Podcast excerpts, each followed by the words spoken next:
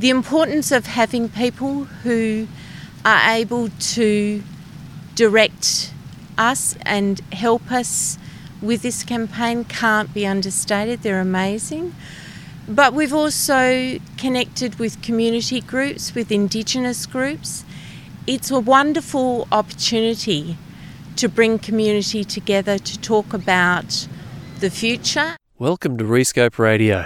That was Denise Fitch, nurse, mum, marine scientist, and unlikely leader of the Protect Ningaloo campaign, possibly the next big flashpoint in Australia as we continue to grapple with transitioning from the dominant extractive fossil fuel driven model of development to the next regenerative one. Denise is chair of the Cape Conservation Group, the local group at the heart of the Protect Ningaloo campaign. I caught up with her for a chat sitting under a tree overlooking Exmouth Gulf just after the International Coral Reef Conference had wound up. Good news stories are thin on the ground when it comes to coral reefs, which makes Ningaloo's relatively healthy state all the more precious. For its own sake, for the community, both local and global, and also as a highly symbolic reference point for the kind of world more and more people are clamouring to create. I'm talking to you now just after nightfall at Cheela Plain Station in the spectacular Pilbara region of Western Australia. I hope to feature the brilliant work being done out here in our next podcast. But for now, joining me to talk about the meaning of place, the latest with the Protect Ningaloo campaign, the great opportunity in it, and what it means to the movement for change more broadly, here's Denise Fitch. Denise, thanks for joining me today on Rescope Radio. Thank you very much for having me. Can we start by you telling me what does this place mean to you? This place um, for me is the silence, the red dirt, the colours of the landscape, the megafauna. I just love every part of it. It's it's the essence of um, peace and just brings me, grounds me being here. Have you been here a long time? Um, I've been coming here for probably 20 years, but I've only lived here the last four, and it is really exceptional. I love mm. being here. Yeah. And how did you come to be involved in the conservation group? I finished a marine science degree four years ago and came here with the intention of doing work with other researchers, just getting to know the place and um, seeing what there was to be looked at. Um, I got involved with the conservation group because they were doing some amazing work to try and conserve the land here and keep it keep it um, in a good state so that we could enjoy it. Um, and they're a terrific group of people. And how did this Subsea 7 proposal come to the attention of the group? We, we have a lady in our group, um, Jack, who uh, is constantly looking at developments that come up here. She's got her eye out there trying to make sure that we're aware of all of the things that go on because the northwest uh, shelf is very heavily um, uh, coping with the oil and gas or fossil fuel, fossil industry. So keeping an eye on developments, whether they're on land or in the ocean, is a big part of what our group does. And last year, in about uh, September, uh, we became aware that uh, there were changes to the scheme amendments for the Exmouth Gulf area by the Shire, as well as a proposal by Subsea 7 to build down in the southern end of the Gulf, and these two things were heavily linked. And what sort of process was there to come to those changes in the scheme? Um, was it was it particularly? Um, is it reflective of what the community wants up here? I don't know if I can answer for the whole community. Mm. I think what what the conservation group sees as um, an issue is that the scheme amendments that the Shire are proposing are the complete the antithesis of what we've had in the past, uh, and they they are recommending development in the shadow of the World Heritage Area it's something that was never really ever contemplated, and uh, as an area that was actually recommended for protection at the same time as we got the World Heritage Area.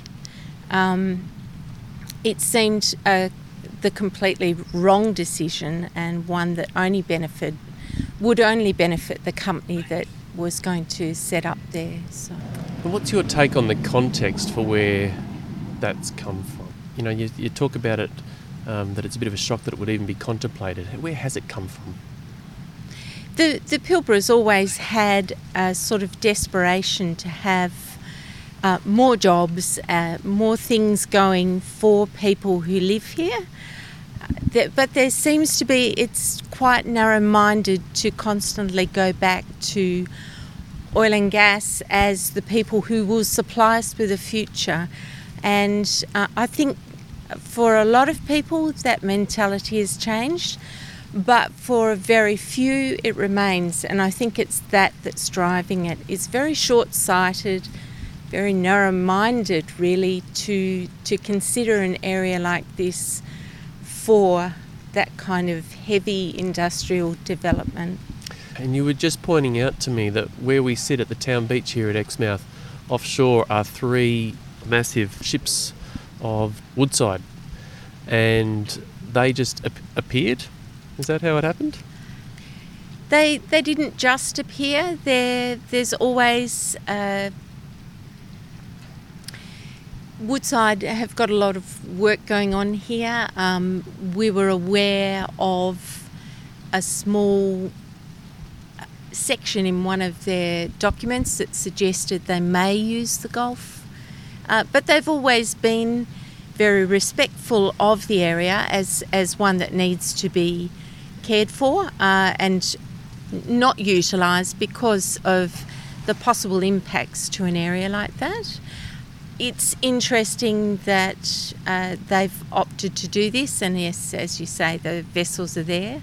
Uh, I I would hope that that that finishes quite soon because I I uh, I think the impacts to this area from heavy industry in the Gulf, particularly as an area that's used by humpback whales for calving and nursing, by a whole lot of megafauna, really manta rays, the the dugong uh, migrations, and it's it really needs a lot more attention by government to be protected from impacts, even things like marine pests mm. that can cause quite a lot of uh, problems. Mm. So.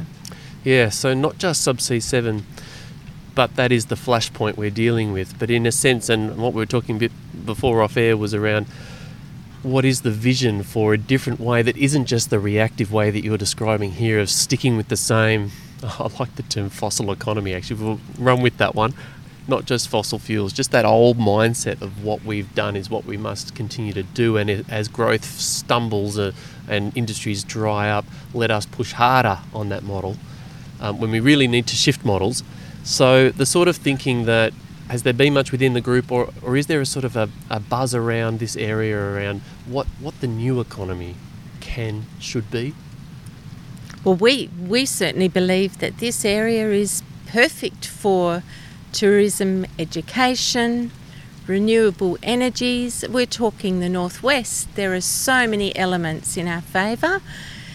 I, I think our group sees that the town has huge prospects for uh, universities and for research and to develop a future from those things and at the same time give the area conservation the protection it requires in order to support all of those things. It's a particularly, Exmouth Gulf is a particularly beautiful spot. It's unusual, it's not your coral reef, it's not anything like that, but it supports an abundance of life, and the mangrove systems are all part of that. So we do, we see it as an area that can sustain a better economy than the fossil fuel road, the heavy industry road, which ultimately benefits the big companies that set up. We may get some offshoots for a few jobs, but Yeah. we have a thriving tourism economy here, and I we can build on it. So the campaign, and I'm sensing this is a really big flashpoint for not just this area, but for the country as a whole. We've just seen James Price Point as a big campaign shifting direction up in the Kimberley. This may well be the next hot spot in Australia. So with this particular campaign, how did it get up and running? What did you set about doing? When we found out about this, I think the first thing that that we were confronted with was that Subsea 7 had the ear of government, it had the ear of the Shire and the Chamber of Commerce and Industry, and we were a small conservation group, and we knew that things had progressed to a point where we needed to move very quickly. Uh, as a conservation group, we approached the Shire to try and uh, to delay any decisions on it so that we could. Uh, at the time that it came up, we didn't actually have a Shire council. Mm, Uh, we had a commissioner, Commissioner Fletcher, sitting in, uh, and look, w- it would have been good to have our own council there to make this sort of decision. That didn't happen. From there, we actually decided that we needed the support of other stakeholders and other community groups, conservation groups, to help us. So we have joined with the Conservation Council of WA and the Australian Marine Conservation Society. They are our support. Uh, the Environmental Defenders Office is helping us. The importance of having people who are able to direct us and help us with this campaign can't be understated. They're amazing. But we've also connected with community groups, with Indigenous groups. It's a wonderful opportunity to bring community together to talk about the future. And so this campaign has shaped from all of that. And we are protecting Ningaloo and we'll look to a sustainable future for Exmouth Gulf and Exmouth proper. And what's the latest with the campaign? Certainly, I remember when I was coming up here, the word was that clearing had even been mooted to start at the start of this month. How have things progressed at the moment? Yes, so there was a clearing permit granted, uh, I think, in April, and we have appealed that because we wanted to see less land being cleared at such an early stage. We're still waiting on scheme amendments to be assessed. Uh, the scoping process must go ahead. We don't want to stop that, but the clearing really needs to be looked at very seriously, and so we've appealed that. Uh, that means that it has, in fact, been delayed at this point in time, and we're yet to uh, follow that appeal through with a, a meeting with an appeals convener. From there, I, I imagine uh, Subsea 7's final scoping, environmental scoping document has been released, and it's a very comprehensive document. I believe it covers a lot of things. I'll be pleased to see Subsea 7 answer some of the EPA's inquiries. And really, at this point in time, where's the campaign at? We Hmm. are, we want people to know how beautiful this area is. We need the support of West Australians and Australians and internationals to help us to recognise this area as something unique that needs to be conserved. I don't think you can underestimate the power of people, um, and that's the bulk of the campaign. We we have some wonderful supporters, um, Professor Fiona Stanley, Bernard Fanning, John Butler, Missy Higgins, Ash Grunwald. There are heaps of people who are great voices for the environment, so it's wonderful to have them on board. But in the end, it's the community, it's the people, it's the Australian people, as with Save Ningaloo.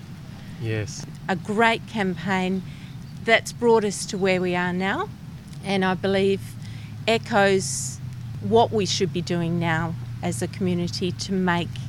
Don't just like things on the computer, we actually have to get out, see the place, and be active campaigners for them. So. And right now, what form does that need to take? For us, right at this point in time, having people go to our website to sign up to show support, so that's protectningaloo.org.au. Sign up, support us, and stay in touch so you can find out what's going on with the campaign. We also have a Facebook page.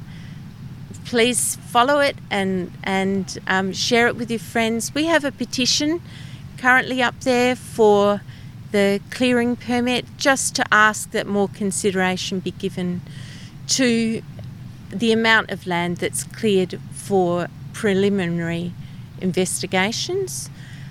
But yes, join the fight. And we're skint, we're volunteers, we operate off the smell of an oily rag, as they say. So donations are really important to us at this stage and volunteers. But look, join us in any way that you feel you can. Have you been involved in something like this before? No, I'm new. and probably all the more powerful a message. I don't know. I hope so. I really, it's good for us to feel the support. So, going back through your background, what, what has it been largely? My background, I'm general nurse, mum, marine scientist, campaigner. well suited to your current role. yeah. Very good, Denise. Thanks a lot. Now, you. now you've had a little bit of time to think about what piece of music you'll send us out with. What shall it be? I would pick any of the beautiful tracks of uh, the Deep Blue. The Big Blue. Big Blue. Sorry. Yeah. It, it's amazing that you've said that. As a as a film that has stayed with me since it was released, I still watch it annually, even though friends who who are new to it say it can't be watched now because it's too, dated too oh, much. no, not true. It's No. it's relevant. I love the music on Oh, on that. amazing. So, particular track? No, I would go for any of them. I just I adore the whole thing. So Right. yeah, I'll- thank I'll you. pick one for you. No, thanks very much for your time and good luck. Thank you. Thank you for your time. That was Denise Fitch, chair of the local Cape Conservation Group that's at the heart of the Protect Ningaloo campaign. For more on the group, the Growing Campaign Alliance, and to lend your support, see the links in our program details. And for how we can harness it to regenerate the broader systems and stories we live by, stay tuned to Rescope Radio. My name's Anthony James. Thanks for listening.